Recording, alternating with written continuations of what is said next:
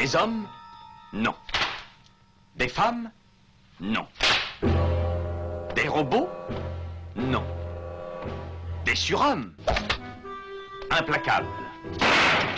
Insaisissables. Invincibles. Insensibles.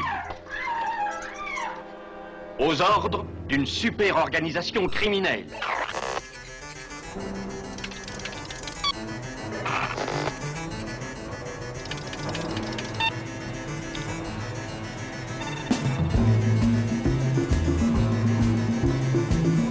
Impossible Rien n'est impossible pour... Culture prohibée.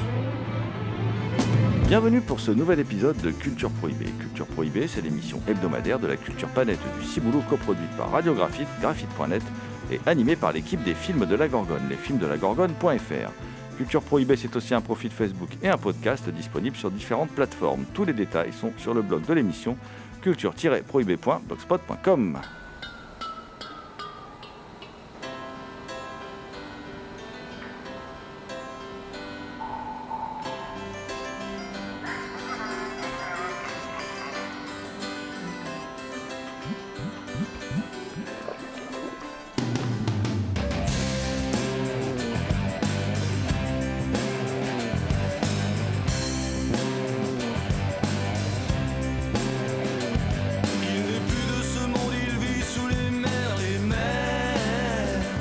Au sommaire aujourd'hui, une spéciale classique durant laquelle nous irons 20 000 lieues sous les mers découvrir l'adaptation de ce mythique roman de Jules Verne signé Stuart Patton en 1916, ça s'est sorti chez Rimini. Nous retournerons à la surface pour Le Tigre des mers et Le Lion de Saint-Marc, deux films de Luigi Capuano édités par Artus Film. Nous partirons à la rencontre de Jean-Denis Bonan, cinéaste mystérieux auquel Luna Park Film consacre un DVD intitulé Trouble 1966-1968. Nous découvrirons comment la BBC a adapté le grand classique d'Herbert George Wells, La guerre des mondes. Ça, c'est chez Elephant Film. Et nous resterons avec nos meilleurs ennemis, les Anglais, pour Keimada de Gillo Pontecorvo, sorti chez, chez Rimini Éditions. Et toujours chez Rimini, nous prendrons de l'altitude avec les tigres volants de David Miller. Et enfin, nous terminerons par une salve de comédie sortie chez Elephant Film, dont certaines sont considérées comme cultes, à savoir Le secret de mon succès d'Herbert Ross avec Michael J. Fox, Ralph Super King de David S. Avec John Goodman et Peter O'Toole, Jumeaux et Junior d'Ivan Reitman avec Schwarzy, bien sûr, et l'hallucinant arrête où ma mère va tirer de Roger Spottiswoode avec Sylvester Stallone. Et voilà. Euh, L'équipe de Culture Prohibée remercie Blanche Aurore Duo, Kevin Boissezon, Thierry Lopez, Victor Lopez et Jean-Pierre Vasseur pour leur aide sur cette émission.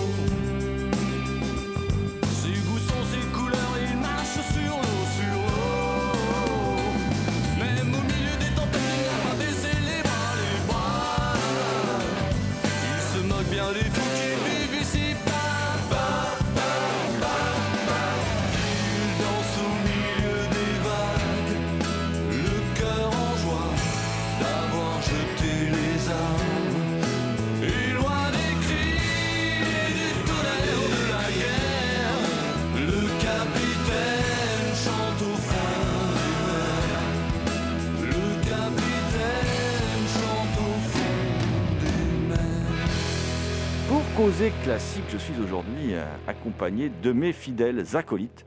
Euh, Damien Demey, dit la bête noire de Compiègne, un archéologue animal en quête de cultures souterraines et oubliées. Bonjour Damien. Salutations à toutes les entités conscientes qui nous écoutent. Thomas Roland, euh, rédacteur en chef de la revue Prime Cut, euh, surnommé le loup-garou Picard, et qui chaque nuit de pleine lune enregistre à l'écoute du cinéma diffusé sur RCA. Salut Thomas.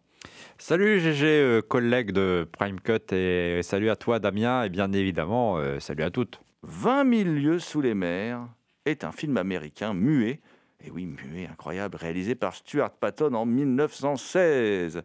Alors, pour celles et ceux qui se lamentaient hein, devant la, copie quand même très médiocre qui circulait depuis de nombreuses années en DVD, eh bien, ils peuvent désormais se réjouir, car l'adaptation signée Stuart Patton en 1916 du classique de Jules Verne, 20 000 lieues sous les mers, vient de sortir dans une version restaurée magnifique chez 4 en 4K chez Rimini Éditions. Alors, c'est pour moi, c'est une véritable Madeleine de Proust, hein, puisque euh, surtout l'ouvrage hein, de Jules Verne, hein, euh, qui a accompagné euh, mon enfance et d'autres enfants de par le monde, voilà, dans l'apprentissage de la littérature d'aventure, ça a quand même été traduit dans près de 200 pays, ce, livre. Et il compte les péripéties de trois naufragés capturés par le mystérieux capitaine Nemo. Et ils vont vivre au sein du sous-marin le Nautilus d'incroyables aventures et un, un- bouc, comment dire, un un bouquin d'ailleurs euh, dont on se souvient aussi pour les superbes euh, illustrations d'Alphonse de Neuville et Édouard euh, Rioux. Alors, contrairement à ce qui est souvent affirmé, le film de, de l'écossais Stuart Patton n'est pas la première adaptation du roman de Jules Verne. Il a déjà inspiré entre autres Georges Méliès en 1907. Ce 20 milieux sous les mers n'est pas non plus la retranscription du livre la plus fidèle. Son final orientaliste en constitue même une trahison que je trouve assez brillante. Euh, mais si le film de Patton est entré dans l'histoire, il le doit au fait qu'il est le premier à bénéficier de prises de vue sous-marines. Euh, des scènes superbes durant lesquelles les protagonistes sont confrontés à une faune aquatique d'une beauté sidérante. Patton, réalisateur chevronné, s'amuse même à l'aide d'un hublot à composer un superbe plan de cinéma, un cadre dans le cadre, euh, soulignant la, magnificence des, des fonds marins. Le spectateur, même plus d'un siècle après, en reste pantois. Et puis on retrouve aussi l'ami Jean-Manuel Costa, qui était déjà venu dans cette émission, maître de la stop motion, euh, qui supervise une version teintée proche de celle sortie à l'époque, avec un résultat quand même assez bluffant. Et, et puis le, bon, le reste des bonus est, est, intéressant. Il y a un entretien avec Laurent Aknin, par exemple, ou, des propos d'Alexandre Jousse sur les adaptations de Jules Verne au cinéma. Mais je crois, Damien, que toi aussi, tu t'es aventuré en compagnie du capitaine Nemo euh, dans les fonds euh, marins. J'y ai plongé pour découvrir Monts et Merveilles. Donc, comme tu l'as dit, euh, c'est un film muet et un film en noir et blanc, ce qui est assez euh, intéressant de finalement retrouver ces films qui datent d'avant les années 20, 1920. Un détail intéressant dans ces films d'avant les années 20, c'est qu'ils ont encore, euh, ils appliquent encore les blackface, ce qui est assez drôle euh, par rapport à aujourd'hui, et notamment le capitaine Nemo qui est euh, joué bah, du coup par quelqu'un euh, déguisé. L'autre euh, point qui est intéressant, c'est que du coup, c'est une deuxième adaptation par rapport à celle de Georges Méliès, mais c'est une adaptation assez particulière parce qu'en fait, c'est une fusion entre deux bouquins de Jules Verne, c'est-à-dire 20 milieux sous les mers et euh, l'île mystérieuse. Une partie de l'action, du coup, va se passer sur Terre en suivant les, les aventuriers de l'île mystérieuse, et une autre va se passer sous mer en suivant justement le Nautilus avec les naufragés qu'il a récupérés. Un autre ajout qui est fait et que je n'explique pas, c'est que le professeur euh, Aronnax, qui dans le bouquin euh, ben, va avec des compagnons masculins, se retrouve ici avec sa fille. Et en termes de personnage, elle ne sert à rien. Ce qui est très drôle, vu qu'il y a un deuxième personnage féminin qui est introduit, qui est plus inspiré de l'île mystérieuse et qui conduit justement à cette fin assez orientalisme, euh, assez particulière que pour le coup j'ai bien aimé, et qui elle est le moteur de l'histoire euh, euh, directement lié à l'histoire de, Alors comme tu l'as dit, les scènes sous-marines euh, sont très belles, c'est l'un des premiers films avec des scènes euh, sous-marines, et l'un des trucs qui magnifie ces scènes, c'est vraiment toute la musique classique qui est utilisée derrière, et qui rappelle toute une nostalgie de l'époque où au final euh, le cinéma était muet et il il communiait avec la musique. Je vais remonter à la surface, euh, les amis. Je vais remonter à la surface euh, pour euh, me diriger vers deux, films de la collection des de pirates consacrés aux pirates par Artus Film, hein. À savoir deux films de Luigi Capuano. alors, Le Tigre des mers de 1962 et Le Lion de Saint-Marc de 1963. Donc deux films qui se suivent, hein, voilà, réalisés à la chaîne dans ce fameux cinéma italien qui, faisait comme ça des filone et qui, et qui, euh, comment dire, euh, produisait à la chaîne des films sur le même modèle. Là, en, en l'occurrence, Le Tigre des mers, un film de 62, qui, qui raconte l'histoire donc euh, du tigre, un vieux pirate qui organise un combat pour désigner celui qui prendra sa suite. Et le lieutenant William sort vainqueur, mais est ensuite défié par Consuelo qui termine victorieuse, car Consuelo est une femme. Euh, la nuit suivante, le tigre est retrouvé mort, le poignard de William planté dans le dos, et débute donc un, film d'aventure, euh, un, film, de pirate euh, assez, assez chouette. hein. Voilà, il n'y a pas beaucoup d'autres mots pour le qualifier. C'est des petits, des, produits de, comment dire, d'exploitation des années 60 euh, à destination du grand public, très enlevé, euh, très virevoltant. euh. alors.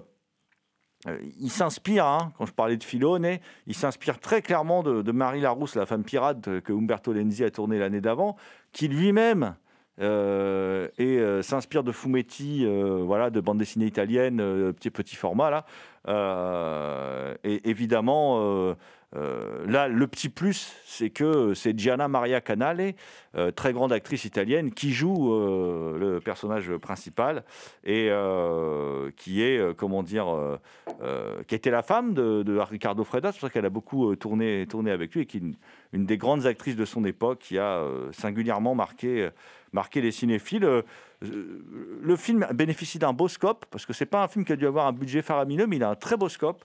Et euh, il est très rythmé, il y a, beaucoup d'action. euh, et puis surtout, il y a une musique assez sympathique aussi de Carlo Rosticelli, euh, qui est un, comment dire, un compositeur qu'on redécouvre avec le temps, qui a travaillé avec Bava, tout ça, et qu'on dé- redécouvre avec le temps, qu'on avait un peu oublié. C'est assez sympathique. Et l'autre film, sorti par Artus Film, Le Lion de Saint-Marc, euh, lui, il est sorti dans la collection piraterie, tout ça, mais il est plus proche en fait du film d'aventure de KPDP. euh, alors la, cité de Venise est la cible d'attaque régulière de la part d'une bande de pirates sous l'impuissance euh, des Doges. Le fils de l'un d'eux, Manrico, lors du bal en l'honneur de ses fiançailles avec Isabella, subit une nouvelle attaque. Le soir même, il réunit quelques amis et décide de passer à l'action afin de mettre un terme à toutes ces attaques. Voilà. Donc on est, on est plus ici euh, dans un un film d'aventure de KPDP avec un, Gordon Scott. Alors, euh, Gordon Scott, grand acteur de, de péplum italien, un bon, avec Steve Reeves, un des meilleurs, en fait, euh,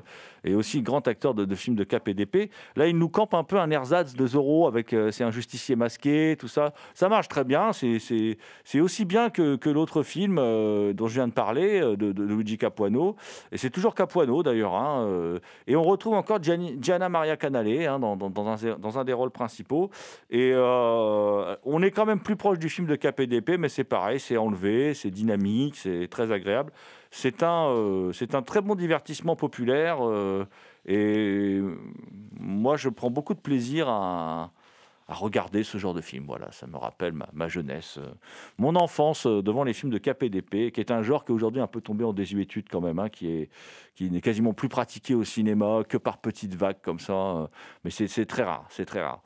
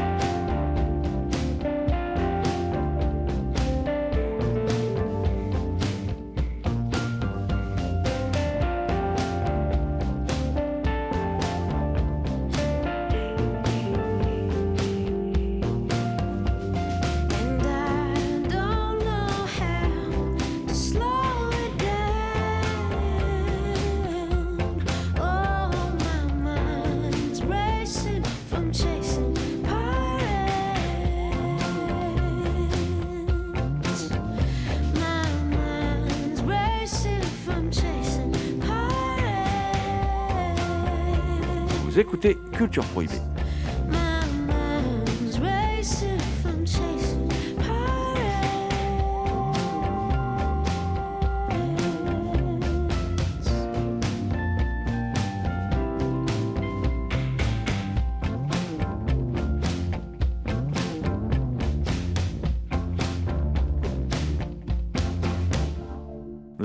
Les eaux maintenant, euh, mon cher Thomas, et nous diriger vers d'autres rives, les rives d'un cinéma un peu plus euh, un peu plus ambitieux quand même, mais un peu plus original, euh, qui est le cinéma de Jean-Denis Bonan. Jean-Denis Bonan qui est à l'honneur euh, chez les éditions Luna Park Film, un petit éditeur qui, qui édite des petites perles oubliées, euh, dont ce DVD Trouble 1966-1968, qui met donc à l'honneur les œuvres de Jean-Denis Bonan. hein. Jean-Denis Bonan réalise déjà un, un premier court-métrage en 1962, La vie brève de Monsieur Monsieur. Et Jean-Denis Bonan, il est, il est peu hein. Euh, il est né en 1942 à Tunis. Il est d'abord, euh, il est aussi plasticien, vidéaste, poète. Il est d'abord monteur aux actualités françaises jusqu'en 1967. Il devient chef monteur de long métrage jusqu'en 1975. Entre-temps, passé à la réalisation, il signe en 1966 le film qui ouvre le DVD Tristesse des anthropophages, qui marque le début de ses ennuis avec la commission de contrôle des films, avant d'être confronté euh, à la difficulté de diffuser ses autres films. Alors aujourd'hui, plusieurs d'entre eux sont donc visibles grâce au DVD et Trouble 1966-1968 propose donc cinq des premiers travaux que réalise Jean-Denis Bonan entre ces années-là. Donc il y a Tristesse des anthropophages, Mathieu Fou, Une saison chez les hommes, L'école des fous, Le bel et mois de mai. Et en bonus, on peut trouver aussi deux autres films. Oui, mais 68, un portrait de François, Tusk, réalisé en 2018, et Madame la France, réalisé en 1977. Cette sélection donne une idée assez large du, cinéma de Jean-Denis Bonan, euh, un cinéma dans, dans lequel on parle beaucoup de mai 68, notamment à travers des documentaires comme Le Bel et Mois de mai, ou encore euh, le portrait consacré à François Tusk. Mais il y a aussi euh, des films largement plus décalés, comme Mathieu Fou, une histoire de passion amoureuse, forcément violente, ou encore L'école des fous. Oui, la folie est souvent présente chez Jean-Denis Bonan, qui questionne ainsi la, normalité, le rapport au monde, la difficulté de s'intégrer, la difficulté d'être soi. Le monde, euh, le monde décrit dans les films de Jean-Denis Bonan est un monde violent, en révolte, qui présente des personnages en marge. Il s'en dégage un certain pessimisme, une vision du monde un peu désespérée, et dans lequel il est difficile de trouver sa place. Avec Tristesse des anthropophages, il signe un film assez radical, très mal reçu à l'époque, car a été tout bonnement euh, complètement censurée. Il s'agit d'une œuvre iconoclaste décalée dans laquelle les rapports entre les individus ne sont quasiment basés que sur la violence, l'intolérance ou l'exploitation. Le cinéaste propose une critique assez féroce de la société de consommation, basée sur des rapports de classe, mais qui ne ferait plus preuve d'exigence et dans laquelle il faudrait se conformer à une norme, à des règles où, et où tout écart serait sévèrement puni. Ce sont des films faits avec peu de moyens, mais justement par ce biais, on ressent l'envie de tourner, euh, par une sorte d'une espèce de rage. Il se dégage de certains de ces films une, fureur, une volonté de, ruer dans les brancards, comme dans Le Bel Mois de mai, ou de donner une voix à ceux qui n'en ont pas, comme dans L'école des fous, tourné avec des pensionnaires d'un hôpital psychiatrique. Un cinéma libre dans sa forme, dans lequel Jean-Denis Bonan mélan- mélange les supports. Étant plasticien, il aime grimer ses acteurs, insérer des dessins au montage, ce genre de choses. Le dernier film présent sur ce DVD, Madame la France, est ouvertement anticolonialiste. Pourtant, il abandonne ici tout aspect réaliste et le style se fait beaucoup plus poétique, tout en évoquant un sujet grave. Ami avec les réalisateurs de la Nouvelle Vague et des critiques des cahiers du cinéma, également complice de Jean Roland, Jean-Denis Bonan n'appartient pourtant à aucun courant cinématographique. Ses films restent très personnels, inclassables, uniques, et comme ses personnages, Jean-Denis Bonan est un cinéaste en marge. Et moi, je ne serais pas étonné que Pier Paolo Pasolini ait vu Tristesse des anthropophages euh, avant de faire Salaud, parce que il y, a, une même thématique, une même critique euh, de la société de consommation, et surtout euh, une façon de faire très similaire. Nous allons quitter quelques instants le, cinéma pour rester, alors plutôt classique de la littérature. hein, euh, euh, là, euh, on va parler de La Guerre des Mondes, qui a donc été adaptée, mon cher Damien, par la BBC très peu de temps pour une mini-série. qui présente une adaptation, ma foi, quand même assez fidèle et aussi singulière du, du livre d'Herbert George Wells. Donc la BBC l'a adapté dans une mini-série de trois épisodes en s'adaptant vraiment à l'époque et en essayant d'être le plus fidèle de cette époque euh, victorienne. Ici, on est en 1900 euh, dans les alentours euh, de Londres. Ce qui est assez intéressant car euh, toutes les adaptations qui ont été faites juste à présent se sont concentrées sur la modernité et autre chose. Ils ont toujours finalement déporté un peu l'action aux États-Unis, reflétant plus ou moins les peurs de l'époque liées aux États-Unis. Donc ici, on a un choix d'adaptation très intéressant qui est fait en plus dans la période où le Brexit avait lieu en Angleterre. Ce qui d'une part resitue l'action en Angleterre, c'est-à-dire euh, le, euh, le lieu où se passe l'action dans le bouquin. Et on retrouve ici des idées de Wells qui, notamment avec ce bouquin, montrait que l'Angleterre, qui était une superpuissance dominant tout à l'époque euh, à travers toute la planète, comment finalement à se retrouver euh, face à son impuissance, face à une autre superpuissance venue d'un autre monde. Il posait les questions du colonialisme et se demandait si en fait tout ça n'était pas juste lié à vraiment la question du plus fort, plus qu'une idée euh, civilisatrice comme on avait pu le voir. J'aime bien la façon dont ils ont redesigné euh, les tripodes euh, dans la série. Je trouve qu'ils ont un truc euh, assez particulier qu'on n'avait pas vu avant. En fait, d'habitude, ils sont représentés tout lisses, alors que là, ils ont un peu un aspect rocheux qui doit être lié à Mars. Et il y a quelque chose que j'aime beaucoup, c'est que bah, les tripodes ont toujours utilisé des rayons laser et du coup, on les a toujours matérialisés comme des rayons laser. Sauf que H.G. Wells a toujours décrit comme des rayons ardents, ce qui fait que dans la série, lorsqu'il représente euh, un tripode qui tire, on ne voit pas un laser qui part. On voit juste ce- cet effet de chaleur qu'on a généralement en été quand on regarde la route et qu'on voit les choses onduler. Et du coup, c'est assez intéressant parce que on ne voit pas vraiment lorsqu'un un tripode tire, on le devine finalement à, à travers une déformation que l'image peut avoir, ce qui rajoute encore plus de la tension vu qu'on ne voit pas euh, d'où part vraiment le tir. Donc je conseille à tous ceux qui veulent découvrir la guerre des mondes dans sa version la plus fidèle de se pencher sur la série, qui est d'ailleurs très courte vu qu'il n'y a que trois épisodes. Série qui est disponible donc chez Elephant Film.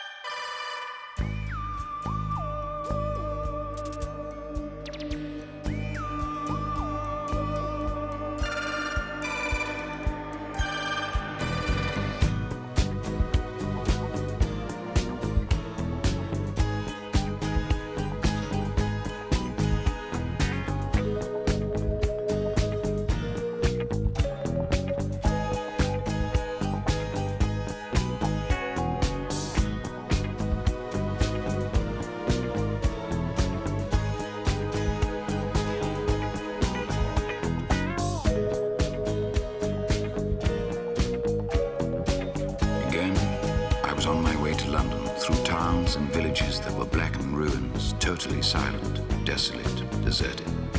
Man's empire had passed away, taken swiftly and without error by these creatures who were composed entirely of Vous écoutez Culture Prohibée spéciale classique. systems which make up man, they made and used different bodies according to their needs. They never tired, never slept, and never suffered, having long since eliminated from their planet the bacteria which cause all fevers and other morbidities. Euh, Moi, je vais vous présenter des sorties euh, qui viennent d'arriver chez Rimini, euh, l'éditeur Rimini, avec deux films, deux films très différents et, deux films qui me, qui me tiennent à cœur. On va rester un peu avec les Anglais déjà pour Kemada. Euh, Kemada de, de Gillo Pontecorvo, un film de 69. Euh, Pontecorvo, c'est pas vraiment un, en- un inconnu parce que en 66, il a fait la bataille d'Alger qui a considérablement marqué l'histoire du cinéma et qui, a qui- est considéré comme un événement politique en soi, ce film, euh, parce qu'il il a une particularité, ce film quasi documentaire, euh, quasi naturaliste, euh, sur donc la bataille d'Alger, sur le combat du FLN. hein. Il est assez fabuleux parce que bon, déjà, il fait passer une victoire pour une défaite pour une victoire. Enfin, il, est assez sensationnel et il a ça de particulier ce film, c'est qu'il a autant été utilisé par les forces de gauche pour euh, plébisciter la lutte du FLN et tout ça et tout, euh, que par des États euh, très très très à droite ou des États totalitaires, peut être de gauche et totalitaire, hein, pas de dessin, qui l'ont utilisé pour montrer justement euh, ce qu'il fallait faire en termes militaires pour, euh, pour mener une, un coup d'État à son terme. Quoi. Voilà, c'est, c'est, assez, c'est assez intéressant, euh, ce film. Il a une destinée un peu particulière. Et ce film, du coup, déclenche la, la- la- comment dire, la, un engouement euh, critique international autour de Gillo Pontecorvo, réalisateur italien, qu'on ne connaît pas en France. Puisqu'en France, évidemment, film sur la guerre d'Algérie, il est interdit. Donc moi, j'ai cherché très longtemps ce film. Je, l'ai vu euh, quand il est sorti en DVD. Où il, il était très très difficile à voir. C'est vraiment un film. euh, c'est comme avoir 20 ans dans les Aurès euh, de René Vautier, tout ça. Enfin, c'est des films dont on voulait pas entendre parler en France. Euh, C'était complètement euh, complètement tabou.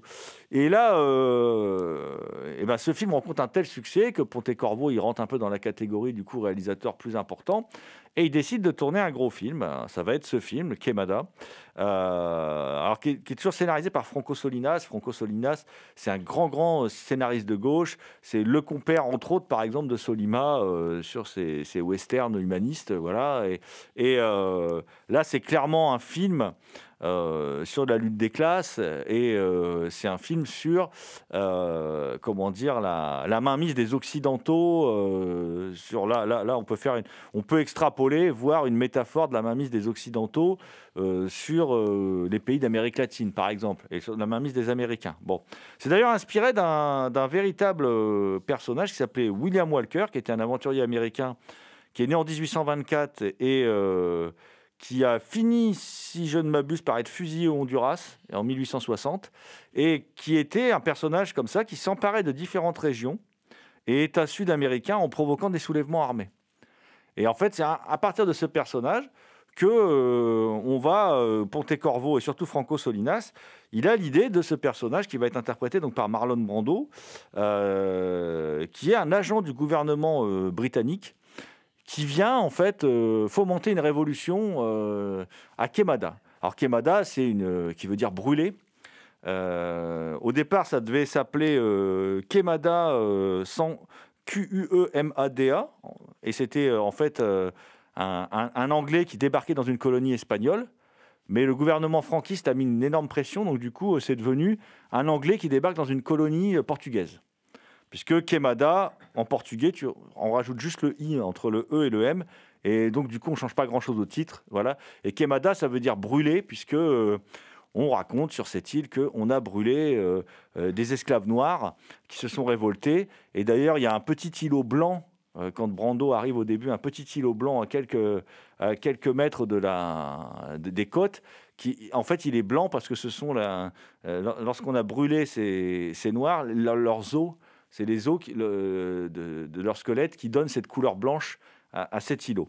Alors, euh, Brando, il- arrive donc dans ce- cette petite île de Quemada, qui est une île fictive, et il décide de. il, doit rencontrer normalement un leader euh, noir euh, euh, anti-esclavage. Euh, mais le problème, c'est que quand il arrive, euh, ce leader noir, il a trop tard, il a été arrêté et on lui coupe la tête. Voilà. Donc du coup, euh, du coup, bon, euh, et en fait, c'est cruel. hein, les Portugais lui coupent la tête parce que euh, dans leur croyance à eux, ils croient en la réincarnation. Et si on coupe la tête, tu ne peux pas te réincarner. Donc du coup, on leur coupe la tête pour les priver de réincarnation. Enfin bon, voilà, c'est comme ça que c'est expliqué dans le film. Et ce qui va se passer, c'est que Brando, du coup, il va, il va manipuler un peu les, les métis, les métis de l'île, pour les amener à fomenter une révolution. Puis il va aussi manipuler un, un esclave noir pour l'amener aussi, lui, à, fomenter la révolution. Il manipule tout le monde euh, pour justement que les Anglais puissent reprendre la main sur le commerce sur l'île. Voilà. Il baisse tout le monde, hein, il fait voilà, c'est un salopard fini. Alors il est assez, il est assez bon en salopard fielleux, Brando. Voilà. Faut savoir que le tournage a été un enfer. Il y a eu des dépassements de budget de dingue. Pont- Pontecorvo, il n'en pouvait plus de Brando qui lui a fait les mille caprices. D'ailleurs, là, il y a la version longue. C'est la première fois qu'on peut voir la version longue dans cette édition éditée par Rimini. Regardez la version longue parce qu'elle est en italien. Si vous regardez la version euh, d'o- d'origine, qui est euh, où vous entendez vraiment la voix de Brando, Brando prend un accent complètement improbable. il est limite ridicule, alors qu'en fait, doublé en italien, c'est très bien. Parce que, bon, au niveau de la gestuelle et tout, il est, il est bon. Enfin, c'est encore un Brando improbable, voilà, qui nous fait des trucs improbables. euh, et qui campe ce salopard intégral, manipulateur, fielleux, voilà. Et ça raconte très bien, effectivement, comment. euh, euh, alors c'est un film anticolonialiste aussi, anti-impérialiste, et euh, comment, euh, comment dire, euh, c'était un peu le terrain de jeu des Occidentaux, quoi, tous ces pays qu'on exploitait, euh, qu'on exploitait à, fond de, à fond de ballon, comme on dit, c'est-à-dire on, leur piquait toutes leurs ressources, on allait jusqu'au bout, puis quand il n'y avait plus rien, on les abandonnait, quoi, voilà. Et alors, c'est un film anti-spectaculaire, hein, euh, donc euh, un peu dans la même veine que ils se ressemblent pas complètement, mais un peu dans la même veine que la bataille d'Alger, mais avec un peu plus de lyrisme. C'est-à-dire on, s'éloigne un peu du documentaire, il y a des plans lyriques euh, très bien soutenus par la musique de, de Morricone, par exemple. Euh, c'est même par moments un film assez excentrique. Alors ça tient aussi beaucoup à Brando, hein, mais un film un peu fou, un peu, un peu excentrique. Euh, mais il va conserver hein, dans sa forme l'aspect documentaire de la bataille d'Alger. Et puis, c'est aussi un, un film particulièrement sombre. hein un, film, un, peu un film malade, parce que c'est pas un film totalement réussi. C'est un film qui a des longueurs, tout ça. Et, c'est quand je vous disais, c'est un film anti-spectaculaire. On parle de révolution, mais il n'y a jamais de bataille. On arrive toujours après la bataille. C'est toujours quand c'est fini. C'est vraiment très très particulier, quoi. Et, et donc, euh, euh, ce qui est intéressant, c'est de voir le comportement des Occidentaux euh, et le comportement des impérialistes euh, qui, prennent donc comme terrain de jeu ces pays, euh, parce que ça fait toujours écho à ce qu'on vit aujourd'hui. Je pense qu'aujourd'hui en Afghanistan, les, Afghans voient encore le, le, comment dire, le grand malheur laissé par les Occidentaux, là en particulier par les Américains, qui sont d'ailleurs les Américains la cible hein, du, film de Ponte-Corvo. Donc euh, ouais, je vous conseille vivement de voir ce film, de voir cette version longue qu'on n'avait jamais vue et qui est, euh, ma foi, très intéressante. Euh, voilà, bon, il faut aimer le, cinéma de, de Ponte-Corvo, par contre, hein, c'est particulier.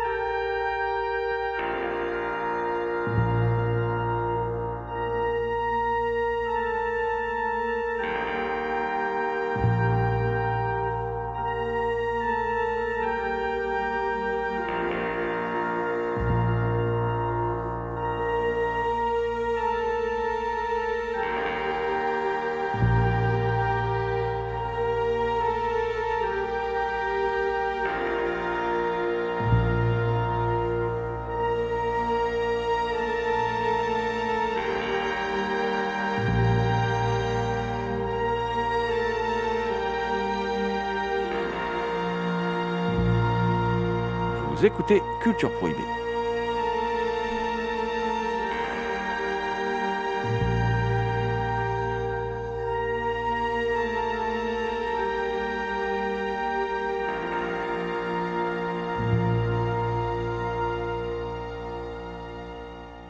Je reste chez Rimini pour vous parler d'un autre film, euh, un film de David Miller. David Miller, c'est un réalisateur qu'on aime bien dans Culture Prohibée.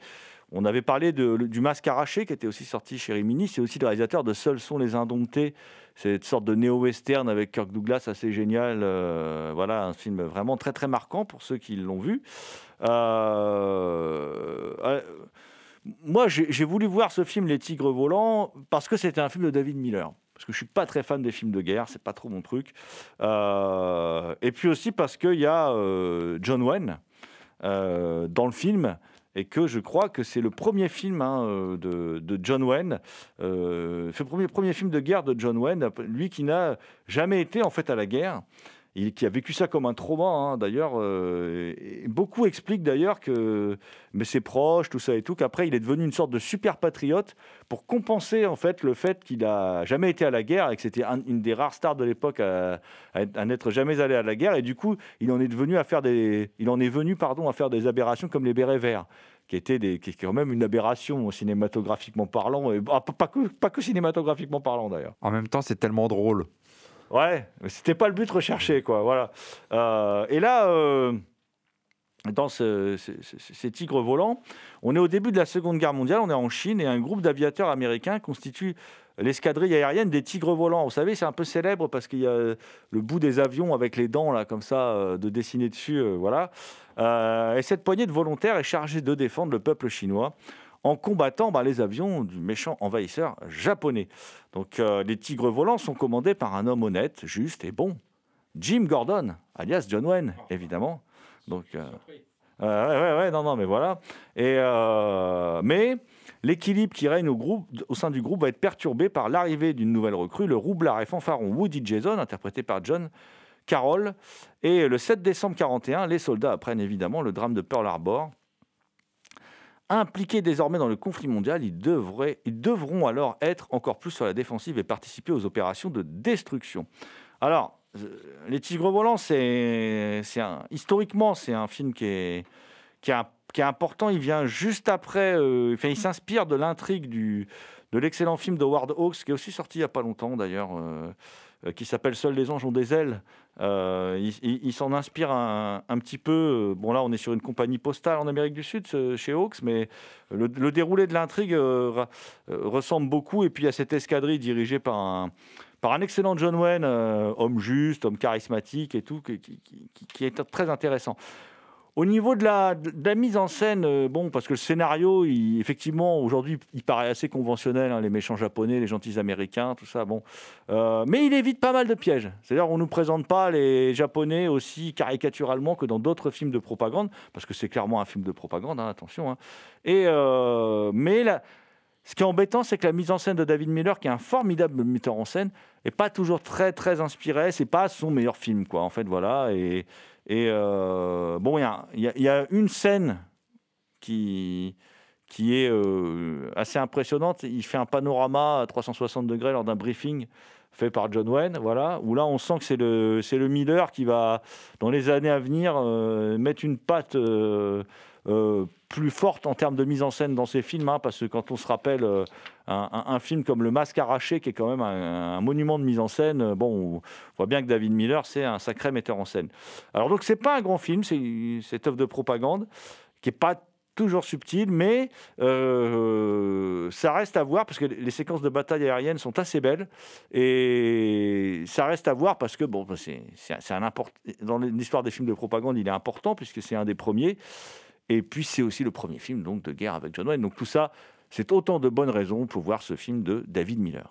Alors Damien, je, ne connais pas le secret de ton succès, mais euh, je crois que tu veux nous parler de le secret de mon succès qui est euh, qui est sorti chez Elephant Film dans une salve de, classiques de la comédie des années 80, euh, 80-90, début des années 90. Le secret de mon succès, ou plutôt celui de Michael J. Fox qui joue ici le rôle principal.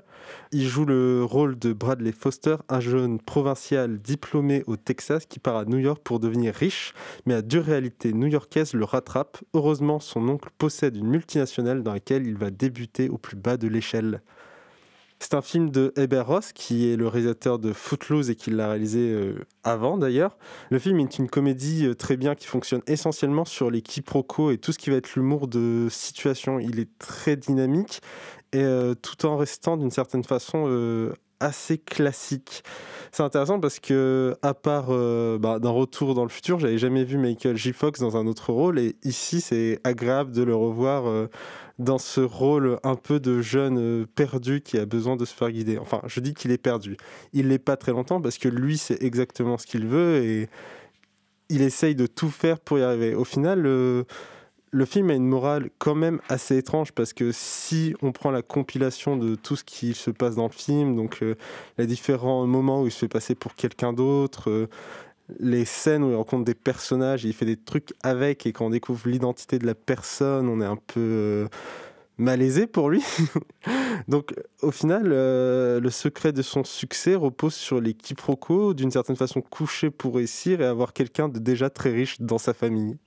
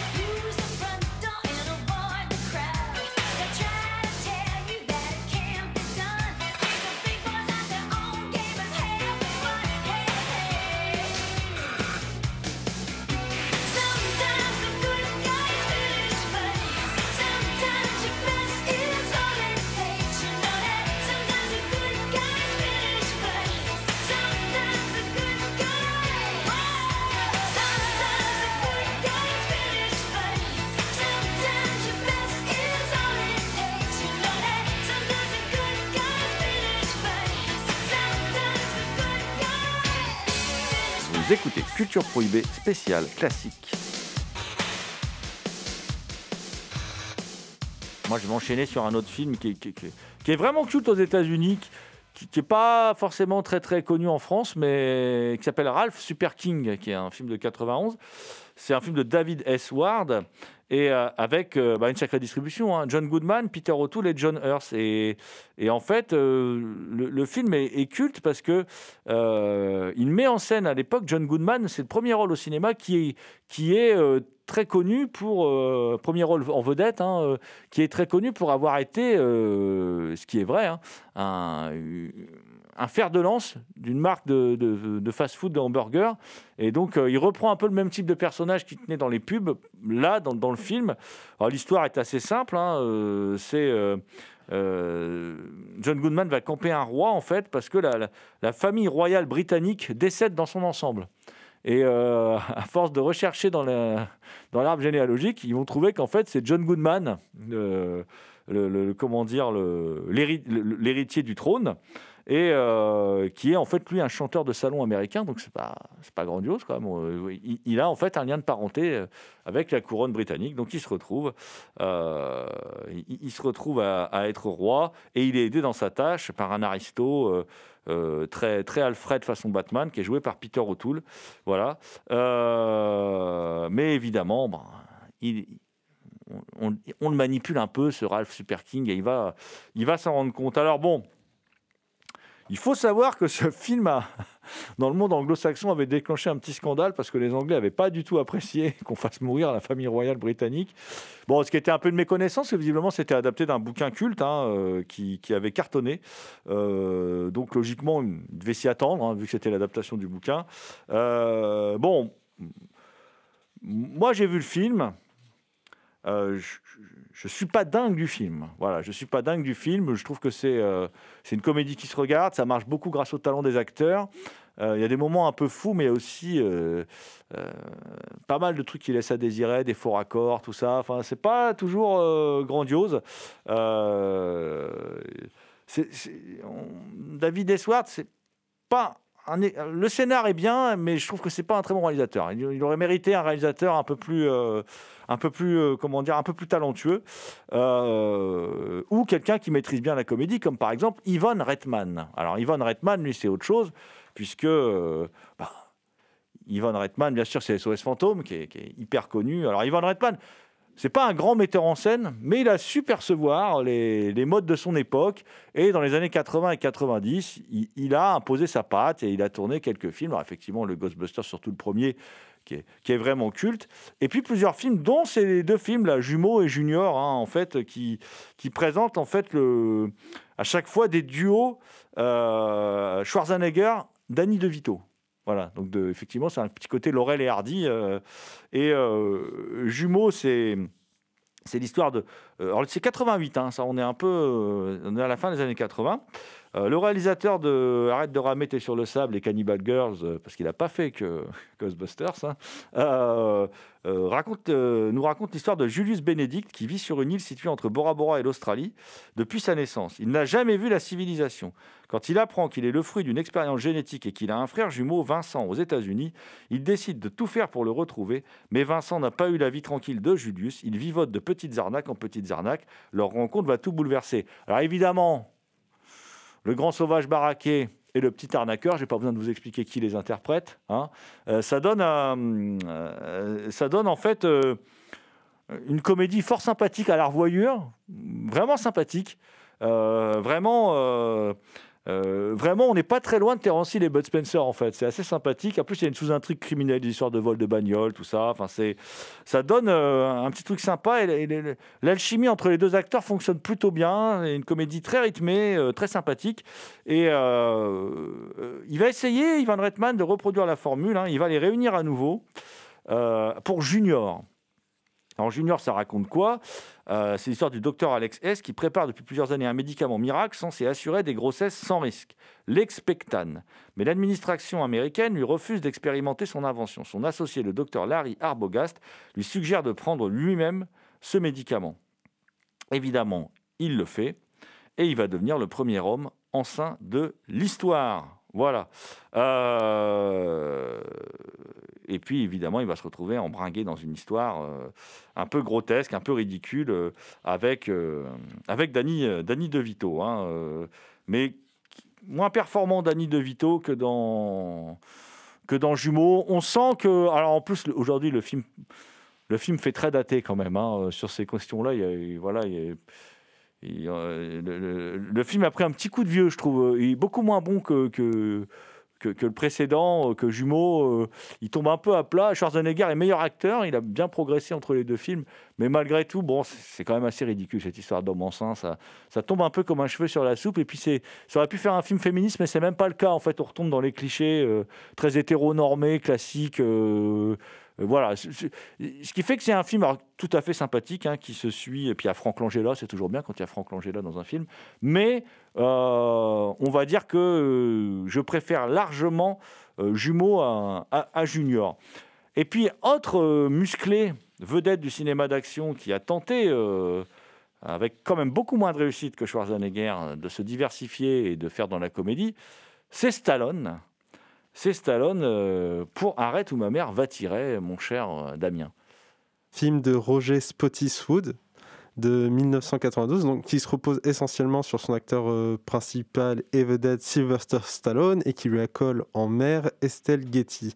L'histoire du film, c'est celle du policier Joe Bornowski, qui résout ses affaires de façon musclée et entretient une relation amoureuse compliquée avec sa supérieure. Sa mère vient lui rendre visite et devient le témoin d'une fusillade. Alors, comme vous pouvez le deviner, le résultat est extrêmement étrange. On retombe dans ces euh, hot couples euh, policiers, c'est- c'est-à-dire qu'on met euh, du coup un gros musclé baraqué avec un peu un comic relief euh, qui n'appartient pas du tout à la police. Ce qui donne des situations extrêmement étranges, surtout dans cette relation maternelle, qui donne à Stallone des cauchemars. Donc, euh, si vous avez envie de voir Stallone en couche, euh, courez sur ce film, et je pense pas que ce soit une vision partagée par beaucoup de monde autour de cette table et dans les cinémas. Il y a un détail assez particulier que je trouve intéressant, c'est que le film date de 1992 et euh, dans le film, il y a un moment où la mère cite euh, Arnold Schwarzenegger dans Terminator où elle dit I'll be back, ce à quoi son fils, euh, enfin, elle dit euh, oui, c'est ce que disent tous les policiers et Stallone lui répond non, non, c'est dans un film, c'est dans Terminator. Et en fait, un an plus tard, il y a The Last Action Hero qui sort du coup avec Schwarzy et je ne sais pas si vous vous souvenez, mais il y a une scène où il visite un vidéoclub et sur l'affiche de Terminator, bah, c'est Sylvester Stallone qui joue dans le film et pas Arnold. Alors, doit, enfin, ça doit être un pur hasard, mais je trouve le détail quand même assez drôle pour le coup.